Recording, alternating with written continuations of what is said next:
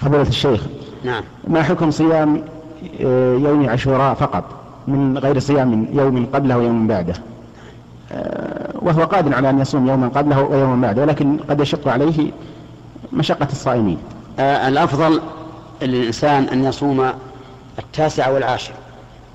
أن يصوم التاسع والعاشر من شهر المحرم. هذا هو الأفضل. لأن النبي صلى الله عليه وآله وسلم سئل عن صوم عاشوراء فقال أحتسب على الله أن يكفر السنة التي قبله. لكنه قال لئن, عش لئن عشت أو, أو لئن بقيت إلى قابل لأصومن التاسع. يعني مع العاشر. وورد عنه صلى الله عليه وسلم أنه قال خالف اليهود صوموا يوما قبله أو يوما بعده وفي رواية يوما قبله ويوما بعده. لكن لا شك أن المخالفة تكون بما إذا صام الإنسان يوما قبله أو يوما بعده. فالأفضل أن يصوم قبله يوما أو بعده يوما وإن صام التاسع فهو أفضل من صوم الحادي عشر. وإن صام الأيام الثلاثة التاسع والعاشر والحادي عشر حصل له أجر صيام ثلاثة أيام من الشهر.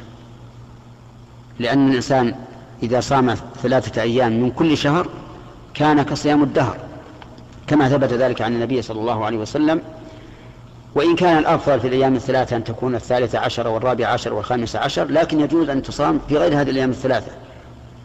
فقد قالت عائشة كان النبي صلى الله عليه وسلم يصوم من كل شهر ثلاثة أيام لا يبالي أصامها من أول الشهر أو وسطه أو آخره.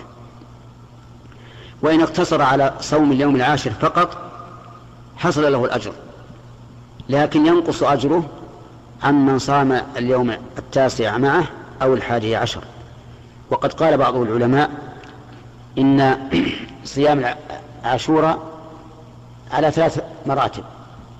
المرتبة الأولى أن يصوم التاسع والعاشر والحادي عشر. والمرتبة الثانية أن يصوم الحادي عشر والعاشر.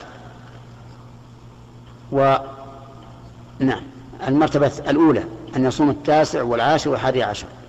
والمرتبة الثانية أن يصوم التاسع والعاشر. والمرتبة الثالثة أن يصوم العاشر والحادي عشر. هذا هو الأفضل. وأما من اقتصر على العاشر فلا حرج عليه. لعموم الأدلة الدالة على فضيلة ثواب صوم اليوم العاشر. ولكن يبقى النظر فيما يحصل من الناس من الذبذبة في اليوم العاشر. متى؟ نعم. نقول لا عبرة بالتقويم. العبرة بأحد أمرين.